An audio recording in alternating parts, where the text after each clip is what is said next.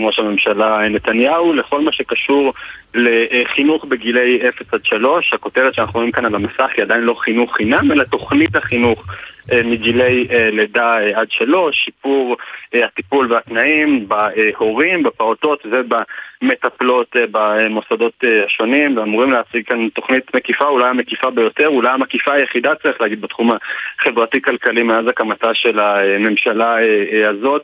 יש הרבה מאוד שאלות בכל מה שקשור לחינוך, לחינוך חינם. זה אירוע מאוד מאוד מורכב, בטח תקציבית, אנחנו מכירים את המורכבויות מול משרד האוצר בנוגע למימון של הפרויקט הזה של הבטחת הבחירות המאוד משמעותית.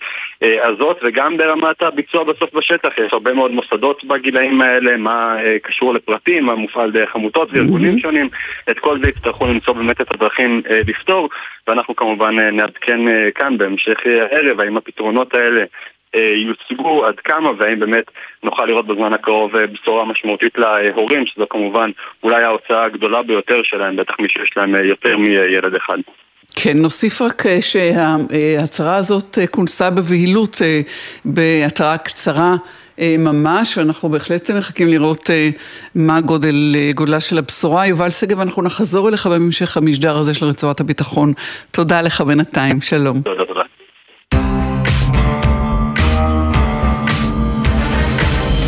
כמובטח אנחנו פותחים עם איראן, סימה שיין, ראש תוכנית איראן במכון למחקרי ביטחון לאומי, מי שהייתה ראש חטיבת המחקר במוסד, שלום לך. שלום, ערב טוב. ערב טוב, אנחנו אחרי שבוע של פגרה מרצועת הביטחון, אבל דברים קרו בשעה שאנחנו ציינו יום זיכרון וחגגנו עצמאות, כולל גם תקיפות אלומות בסוריה כנגד מתקנים או, או, או מצבורים שמיוחסים לכוחות איראנים. בה בשעה איראן מתקרבת לסעודיה עוד ועוד, יש לכך ביטויים פומביים. נסי לעשות לנו סדר בדברים ולהבין באיזה משוואה מדובר כרגע, סימה שיין. כן, את צודקת בכל הנקודות שנגעת, יש פה בהחלט אה, אה, התארגנות מחודשת במזרח התיכון, שבמסגרתה אה, האיראנים במתקפת פיוס על העולם הערבי הסוני, אה, זה לא מפתיע, איראן אה, דיברה על זה כבר הרבה זמן, אה, שהיא רוצה מערכת יחסים טובה עם השכנות שלה. האמירויות כבר העביר, העביר, חידשו יחסים, סיפרו, חידשו כאילו אחרי הפסקה ושלחו שגריר לפני חצי שנה. ובאמת פריצת דרך עם סעודיה אחרי שנתיים של מגעים, חמישה סבבים שבסיומם לא הצליחו להגיע להבנות ואז נכנסו הסינים לתמונה, אני חושבת שגם הפעילו את כובד משקלם, את האינטרסים שיש להם גם בסעודיה וגם באיראן, אבל גם שתי המדינות הבינו שהגיע הזמן לעשות את הוויתורים הנדרשים על מנת לקדם את הנושא. יש אה, החלטה כבר על גם החזרת שגרירויות, כבר משלחות, אה, משלחות עבודה כבר היו בשתי המדינות. יש פה, אה, ויש דיבור כבר גם עם הבחריינים, הם האחרונים שיהיו ברשימה, אה, וזה גם יקרה בקרוב, ובמקביל יש גם דיבורים אה, לשיפור האווירה, פה אין צורך בחידוש יחסים עם ירדן ועם מצרים. ובהחלט יש פה מהלך אחד מאוד מאוד גדול של האיראנים שכבר אם הוא יצליח, הוא בהחלט אה, שם את מערכת היחסים האזורית שלהם במקום יותר טוב. יותר, במקביל, כן. יותר טוב מבחינתם כמובן, לא מבחינתנו. כן, איך, איך זה משפיע עלינו ואיך הדבר, איך במקבילית הכוחות הזאת, או במצב של נגיד רווח והפסד. איראן כן. כשמתקרבת לסעודיה, על מה היא צריכה לוותר, זה קצת כלים שלובים הדבר הזה, ואיך זה קשור אלינו, ועד כמה אנחנו יכולים אה, אה, למתוח עכשיו את החבל יותר או פחות אל מול נוכחות איראנית בסוריה, שהיא כרגע נראה לי נמצאת תחת בחינה מחדש, או, או שינוי מסוים אה, בהינתן סעודיה. אז תראי, יש פה, ואני אזכיר בזריזות, יש פה עוד שני תהליכים חשובים שצריך להזכיר אותם. אחד זה שאסד והמשטר הסורי חוזרים חזרה באופן הדרגתי לעולם הערבי הסוני שאחרי 11, כמה? כבר 12 שנות מלחמה יש דיבורים על חזרתם לליגה הערבית. היה שר החוץ הסעודי היה בסוריה, כלומר יש גם תהליך נוסף שהוא מצד אחד מאוד חשוב לאיראנים כי יש קבלה של, של סוריה על למרות נוכחות איראן בסוריה. מצד שני צריך לומר, אני בטוחה שהאיראנים גם קצת מוטרדים מזה, כי בסוף אה, הם אה, היו רוצים להיות האלה שיש להם את האוזן הכי קשדת של בשאר אסד, ואם הוא יהיה גם נתון להשפעה של סעודים ומצרים וירדנים, יכול להיות שזה גם יהיה קצת על חשבונם, אבל בסך הכל זה תהליך שקורה והוא קורה באותו זמן.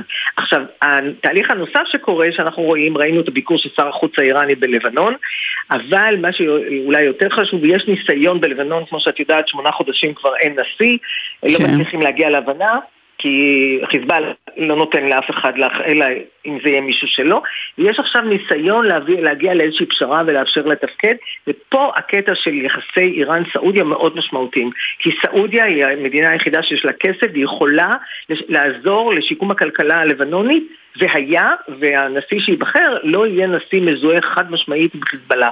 אז mm-hmm. יש פה מארג שלם של יחסים, וכמובן, אה, אני אזכיר בעוד משפט אחד, שגם הרוסים בתמונה, כי הם הרי בסוריה, הם אה, ביחסים טובים עם אה, איראן ששולחת נשק לרוסיה, אז גם הניסיון לעשות איזושהי הסדרה בסוריה שלא מצליח, הרוסים כבר הודיעו שהם ייכנסו את שרי החוץ של טורקיה, איראן, סוריה ורוסיה, וינסו אה, עוד פעם, זה לא פעם ראשונה, ינסו עוד פעם לנסות לראות אם אפשר להגיע לאיזה שהן הבנות שישפרו את המצב אה, גם בסוריה. כך שיש הרבה מאוד התנהלות דיפלומטית מסביבנו. אה, ובמקביל צריך לזכור את מה שקרה פה באירועים האחרונים באל-אקצא. הטילים מעזה ובו זמנית מלבנון כן. וגם מסוריה. זה מסביר, אה, סימה שיין, את, את, את ההתנהלות שמקרבת את אה, כל הגורמים שערים למה שקרה אה, סביב אל-אקצא. אבל כשאנחנו חושבים על מרחב הפעולה וחופש הפעולה של ישראל אל מול כוחות איראנים בסוריה, עד כמה זה עשוי להשתנות, המשחק הזה הופך, צריך איזה כוונון עדין במערך או במארג החדש הזה. כן, כן, נכון. תראי, אה, ישראל תצטרך, אני חושבת, לקחת... אני לא חושבת שלמישהו מכל אלה ששיפור יחסים עם איראן, אף אחד לא אוהב את האיראנים.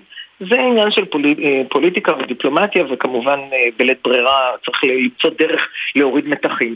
אבל, ולכן אם ישראל פוגעת במסבורי נשק שמגיעים מאיראן, אף אחד לא אה, יתרעם על זה. אבל ישראל תצטרך מאוד להיזהר לא לפגוע בבשאר אסד.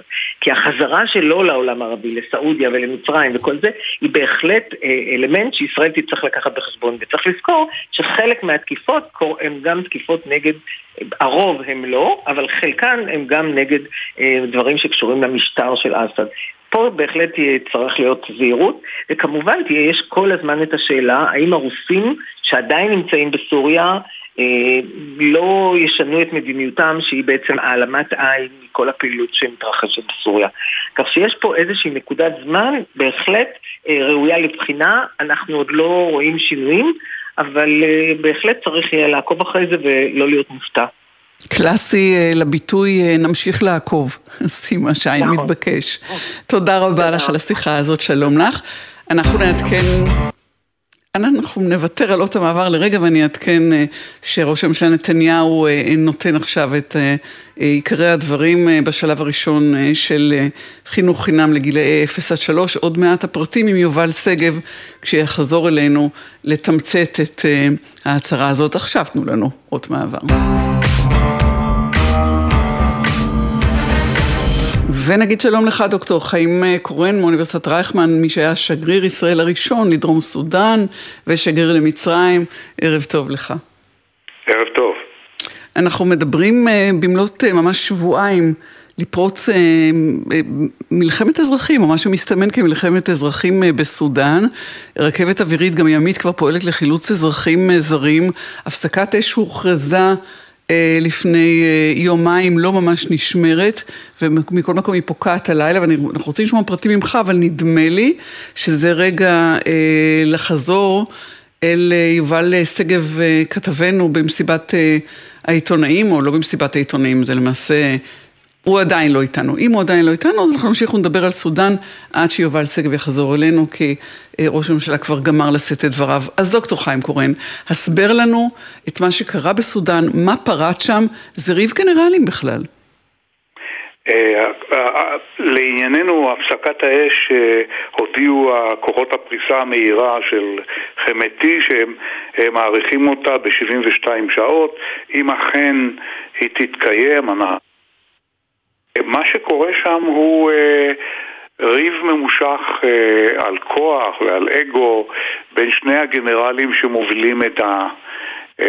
אה, את המשטר הסודני מ-2019, שהוא היה קיים מההתחלה, אבל הוא התפרץ לאחרונה עקב נסיבות שונות, וצריך לזכור שכל אחד מהם בא מאיזשהו אה, אגף אחר. אה, בורהאן, המנהיג, הוא בא מהצבא, היה גנרל בצבא, חמתי היה איש מיליציה שצמח במהירות, זאת מיליציית הג'ינג'וויד, בין השאר היא זו שביצעה את הג'נוסייד בדארפור בשנים 2003-2005.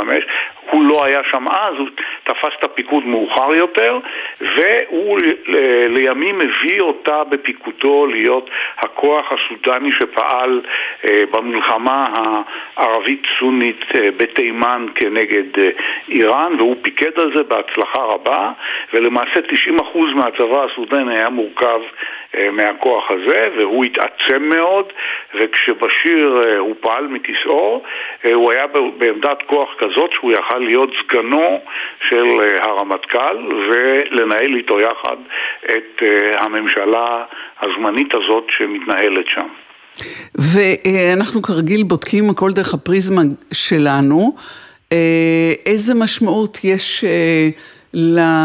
למה שמתחולל כרגע בסודאן כשאנחנו מנסים להתקרב אל הזירה הזאת של סודאן? יש יתרון מסוים בזה שאנחנו מכירים את שני האישים הללו היטב, מעורבים ויודעים מה קורה שם, אה, ולכן לא בכדי הוצעה הצעת התיווך על ידי שר החוץ אלי כהן, אה, כמובן שגם אחרים מתווכים שם אה, וגורמים מאוד מאוד משמעותיים ושמעורבים בעניין הזה, אבל לדבר הזה הוא לא מומצא, יש לו בסיס, יש להם קשב אלינו ועניין גדול, וכמובן שלנו יש אינטרס גדול, אה, בעיקר לאור הנסיבות המשתנות האזוריות mm-hmm. שדנתם בהן לפני רגע, mm-hmm. שסודאן לא תיפלט מהתהליך הזה שהתחילה בו ומחויבת אליו אה, בצורה מאוד מאוד משמעותית, אלא היינו שמחים מאוד לנסות ולהמשיך את התהליך הזה, ולו בלבד שהעניינים שם אה, יחזרו חזרה לאיזשהו מסלול שיהיה אפשר לנהל, כי כמו שזה נראה כרגע, המצב הוא באמת קרוב למלחמת אזרחים. קרוב למלחמת אזרחים, ממש מלחמת אזרחים, הן אה, מבחינת אה, אה, סוגי האש שנורד שם, גם ארטילריה דרך אה, אה, נפגעים ועד אה, נמלטים. ו, וכמובן שזה מעלה את השאלה עד כמה אה, אפשר לסמוך על החלק הזה של העולם כשמנסים לייצר אה, בריתות אה, חדשות. ואם נכון לישראל וההצעה לתווך היא הצעה מעניינת, אבל השאלה אם יש בה, אם יש בה באמת אה, היגיון, אה, ונכון בכלל להכניס את הראש לשם. השאלה שלך היא שאלה טובה מאוד. אה, אני התנסיתי בתיווך בין שני, בין נשיא וסגן נשיא בדרום סודאן במלחמת אזרחים שפרצה שם ב-2013. Mm-hmm, mm-hmm. ההבדל הוא היה שהם ביקשו מאיתנו לתווך, שניהם, אה, ולא אנחנו הצענו. וכאן אה, יש סיטואציה דומה במובן הזה שהמורכבות של החברה הסודנית מייצרת אגפים שונים ומשונים שמהם מגיעים האנשים שמובילים אותה, והאמת היא שלאורך ההיסטוריה המודרנית שלה, רוב השלטונות נאלצו תמיד להתפשר בקואליציות שונות שלא היו הסכמות בין, אה, בין הנושאים בנטל כדי לקדם אותם, אבל הפעם זה הגיע למצב שהאכזריות שבהם פוגעים באזרחים והרגו כמה מאות כבר, היא, היא באמת גדולה, ו... דבר נוסף הוא שלשני המנהיגים, לכל אחד מהם יש כוחות שתומכים בו מבחוץ, וזה מחמיר את הבעיה. אמנם מצד אחד אלה אותם כוחות שיכולים לתווך ביניהם, מאידך הם, אלה הם הכוחות שדוחפים אותם אחד נגד השני, תוך מתן התחושה לכל אחד מהם שהוא בעל העוצמה ובעל הכוח ויכול לנסות לנהל את העניינים האלה לבדו. כנראה שזה לא קורה. אה, כשאמרת דוקטור חיים קורן, אה, אה, גורמים מבחוץ, זאת בעצם השאלה שאיתה אנחנו ניפרד, אבל ננסה לתת עליה איזשהו מענה. עד כמה גורמים בינלאומיים מעורבים שם, או עד כמה, אני אשאל את זה אחרת, עד כמה סודאן יכולה להפוך לעוד גרסה של עיראק, של לוב, של מדינות אחרות שמתפוררות וננטשות בסופו של דבר. גורמים זרים מאוד מעורבים, אה, תחילה בארצות הברית שפינתה השבוע את כוחו, כן. אנשיה משם, אגב בסיוע סעודי מאוד מאוד mm-hmm, מוצלח, mm-hmm.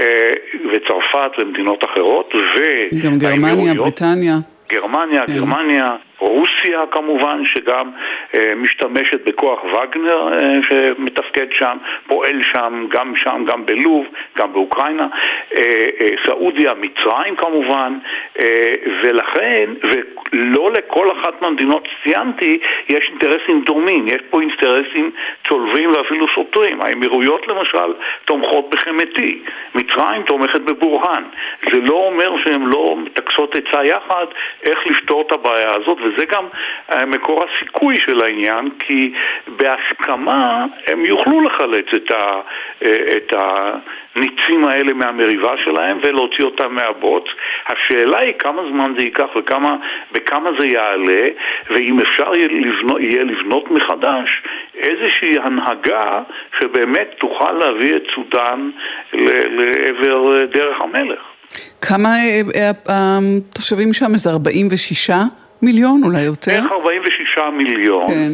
הפריסה היא מאוד גדולה, הטריטוריה, המדינה היא גדולה, הפריסה היא גדולה לכל המדינה, מחוזות שונים, אה, יש בהם כוחות שונים, אה, ולפעמים בכוחם לחסום אה, צירים מרכזיים, נמלים או מרכזים אסטרטגיים מאוד חשובים, ולכן כאן הבעיה לנסות ולהגיע להסכמות ולא לאפשר לאחד לגבור על השני באופן כזה שהוא ישתק את המדינה באופן מלא. דוקטור חיים קורן, איש אוניברסיטת רייכמן, מי שהיה שגריר ישראל הראשון לדרום סודאן, גם שגריר למצרים, גם כאן נמשיך לעקוב. תודה רבה לך. תודה רבה. שלום. ועד אה, שנלמד אה, עוד פרטים עם אה, הצהרת ראש הממשלה, שר האוצר ועכשיו שר החינוך בדבר שלב ראשון בחוק חינוך חינם לגילי 0 עד 3, נדבר על מדד השלום. שלום לדוקטור נמרוד רוז, לראש התוכנית הבינלאומית ליישוב סכסוכים מאוניברסיטת תל אביב, ערב טוב לך. ערב טוב. אז פרסמתם את מדד השלום. אה, שהוא פרויקט אה, מתגלגל שלכם אה, מזה שנים, מעקב אחר עמדות הציבור בנושאים של שלום ויחסי ודו-קיום, נגיד כך. הגדרה נכונה? זה פרויקט שהוא באמת המון שנים מ-1994 ואני היום יחד עם דוקטור אלון יקטר, אנחנו ממשיכים אותו, הוא בוחן בעצם באופן מתמשך את עמדות הציבור הישראלי ביחס לסכסוך הישראלי-פלסטיני, לאפשרויות של שלום ולסוגיות שנמצאות על סדר היום. אז אה, כצפוי נבדקו אה, ממש בחודש אה, מרס, או הנתונים האלה נמדדו בחודש מרס, עמדות הציבור, כשהציבור מחולק לאופוזיציה וקואליציה בפריזמה של היחס לשינוי החקיקה. ויש שם התייחסות לשאלה עד כמה השינויים הללו יזיקו, יועילו בכמה אה, אה, פרמטרים, אבל אני דווקא רוצה, אם אפשר, לדבר איתך על היחס, על עמדות הציבור ביחס לפעילות אלימה בשטחים, ביחס לפעולות, לפעולה צבאית אפשרית כנגד אי השקט בשטחים, ביחס לאפשרויות הסיפוח, הקמת שתי מדינות או מדינה דו-לאומית והידברות עם הפלסטינים, ופחות על ההבדלים שהם מובהקים ומובנים מעליהם ביחס להשפעה של שינויי החקיקה או ההפיכה המשטרית על יכולות הצבא למשל, חופש הפעולה של הצבא או הגנה על חיילי צה"ל ומפקדיו בפני מעצר בחו"ל, שם זה די מובן מאליו. אז בואו נדבר על הדברים האחרים באמת. בבקשה, אז קודם כל אנחנו באמת שאלנו על, ה, על הנושא, לא פעם ראשונה אגב שאנחנו שואלים, על ההחרפה בפעולות האלימות מצד מתנחלים כלפי פלסטינים בשטחים, ואנחנו רואים שם ממצאים שחוזרים על עצמם גם בסקר הנוכחי, שיש לנו אה, למעלה מ-60% מהציבור שתומכים במעצר והעמדה לדין של אלה שמבצעים את הפעולות האלה, דבר שאנחנו לא רואים שמתקיים אה, במציאות.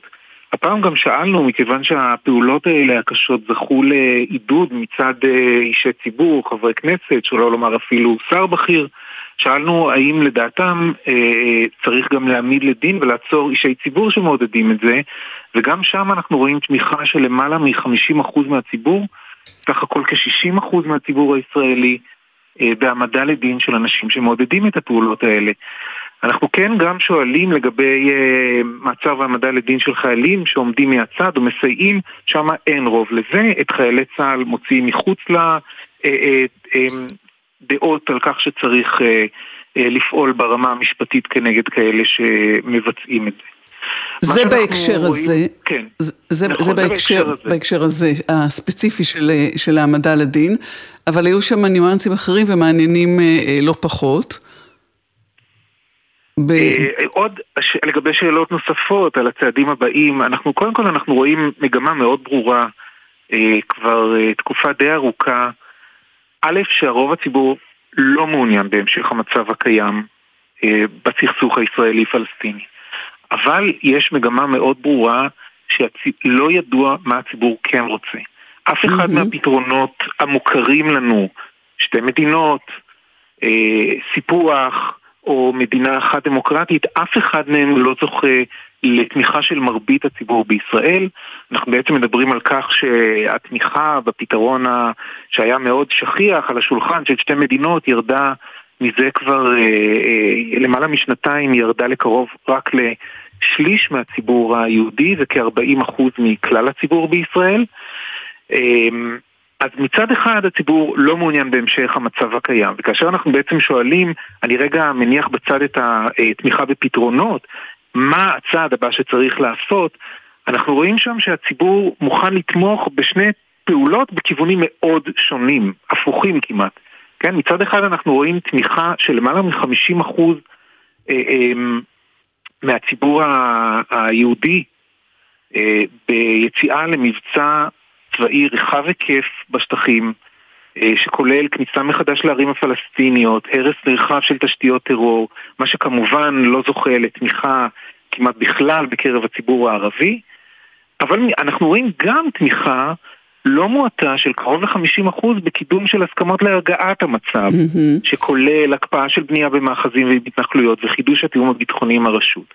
אז עולה השאלה איך זה יכול להיות, איך זה יכול להיות שיש לנו גם קרוב ל-50%, ש... מעל 50% שתומכים בפעילות צבאית גדולה, קרוב ל-50% שתומכים בהסכמות להרגעת המצב.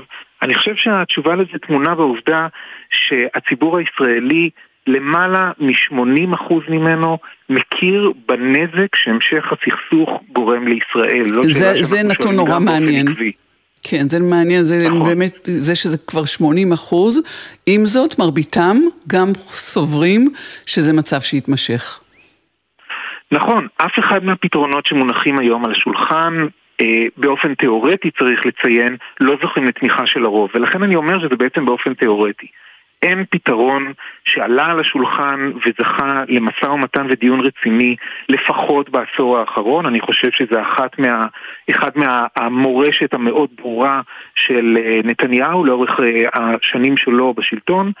אין משא ומתן עם הפלסטינים, הסוגיה הפלסטינית ירדה מסדר היום, הציבור לא מאמין שאפשר להגיע לפתרון שלה, סכסוך, אז מצד אחד הוא מכיר בזה שהמצב הקיים הוא לא טוב, מכיר במחירים הקשים שישראל משלמת על המשך הסכסוך, אבל לאור זה שכל כך הרבה שנים הנרטיב הקיים הוא שאין עם מי לדבר ואין על מה לדבר, אז הציבור נמצא בעצם במצב מאוד קשה, עובד עצות, מה יכול לסייע לפתור את הסכסוך. כן, זה מרתק מאוד, ואתה את הנתונים האלה אספת אה, אה, יחד אה, עם דוקטור אלון יקטר, מבית הספר למדעי המדינה, ממשל ויחסים בינלאומיים באוניברסיטת תל אביב. נכון. הוא השותף ו... שלי במדד השלום הנוכחי. כן. ואני חייב להגיד שהנתונים האלה אגב הולמים אה, נתונים שדומים שערכנו בסקר משותף אה, בחודש דצמבר 2022 יחד עם דוקטור חליל שקקי מרמאללה. Mm-hmm. ואנחנו יכולים לראות שם שגם בציבור הפלסטיני בשטחים יש אה, אה, אובדן דרך, לא יודעים מה הדבר הבא אה, שצפוי בסכסוך. אז אנחנו רואים בעצם ממש תמונת ראי מצד שני הצדדים. דוקטור נמרוד רוזלר, אני מודה לך מאוד על השיחה הזאת. בפיקה הראשית של רצועת הביטחון נועה נווה, את המשדר הפיק אליעזר ינקלוביץ', על ביצוע הטכני היה ליאור רונן, בפיקוח מיכאל אבו.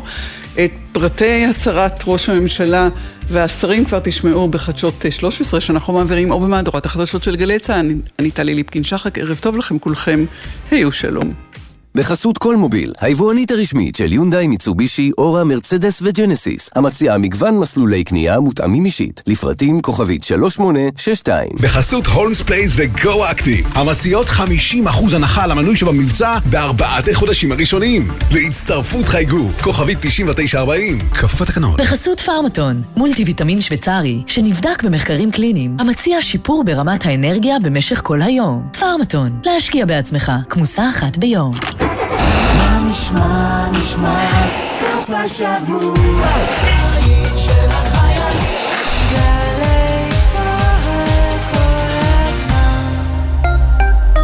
אתם עומדים לשמוע הרבה... יש! וגם... אני לא מאמינה! ולא מעט... זכינו!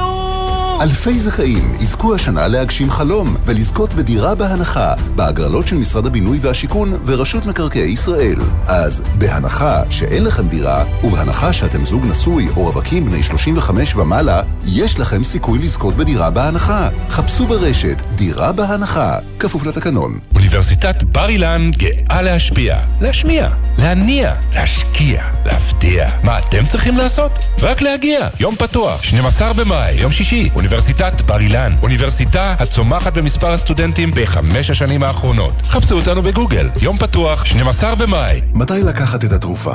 לפני הארוחה או אחריה? האם הטיפול שלי כלול בסל? איזה מינון מתאים לילד בן שלוש? לכל שאלה על תרופות, תוכלו לפנות למוקד הייעוץ הרוקחי של ארגון הרוקחות בישראל, בשיתוף האגודה לזכויות החולה. חייגו כוכבית 3711, או חפשו בגוגל, ייעוץ רוקחי.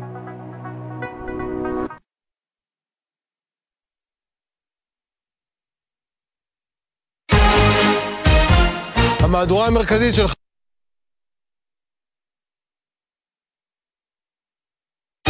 עכשיו בגלי צה"ל, המהדורה המרכזית של חדשות 13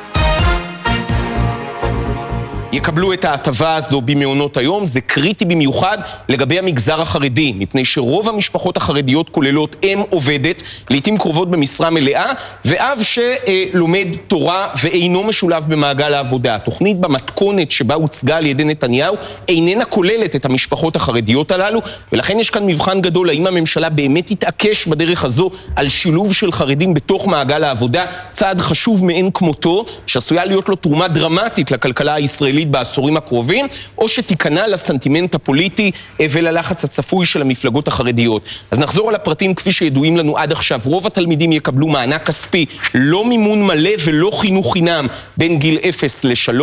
לא ברורה עדיין שיטת התשלום של המענק, במזומן לתלוש השכר או בנקודות זיכוי, והשאלה הגדולה, האם נתניהו ידע מול המפלגות החרדיות להתעקש על השתתפות מלאה של שני הורים במעגל העבודה במשרה מלאה, כתנאי למימושה של ההטבה הכלכלית הזו. והפתעת האוצר מכל העניין הזה. בהחלט, העובדה שפקידים שאנחנו משוחחים איתם בדקות האחרונות במשרד האוצר, מביעים הפתעה רבתי גם מהתוכנית עצמה, מההיקף הכספי שבו מדובר, יותר משלושה מיליארד שקלים לשנה על פי הכרזת שר האוצר סמוטריץ', סכום שלא תוכנן גם במועד אישור התקציב בממשלה. דובר כן. שם על מיליארד שקלים וזה גדל לשלושה, אה, ויש בהחלט סימני שאלה באיזו מידה זה קשור לנושא המרכזי עד לפני כמה דקות, התייקרות החלב המפוקח החל מהלילה בחצות. עוד סימני שאלה, כמי שמתמודדות עם הסוגיה הזו אה, כל יום, מה עם הצהרונים ומה עם אה, מעונות בפיקוח, שגם ככה הם עמוסים. הוא אמר בעבר שהוא כן. מדבר על סבסוד עד אחת בצהריים, ולא לא צהרונים. מאוד מעודד הוא. הביע חשש, ולזה אין התייחסות בתוכנית, שיחסר כוח אדם חינוכי, צריך יותר גננות, צריך יותר מטפלות. שחסר כבר הוא עכשיו, לא ייקח אותן להגיד. מהשוק הפרטי, נכון? אין מבנים, צריך לבנות פה מעונות יום בקנה מידה של מיליארדי שקלים. הוא מדבר על חמש שנים. מה יעשו אותן משפחות בינתיים? כלומר, בתוכנית הזו, נכון לעכשיו, יש כן. יותר חורים איכותיים, יותר סימני שאלה מתשובות, ונתניהו יצטרך לעבוד קשה יותר כדי להוכיח שהוא.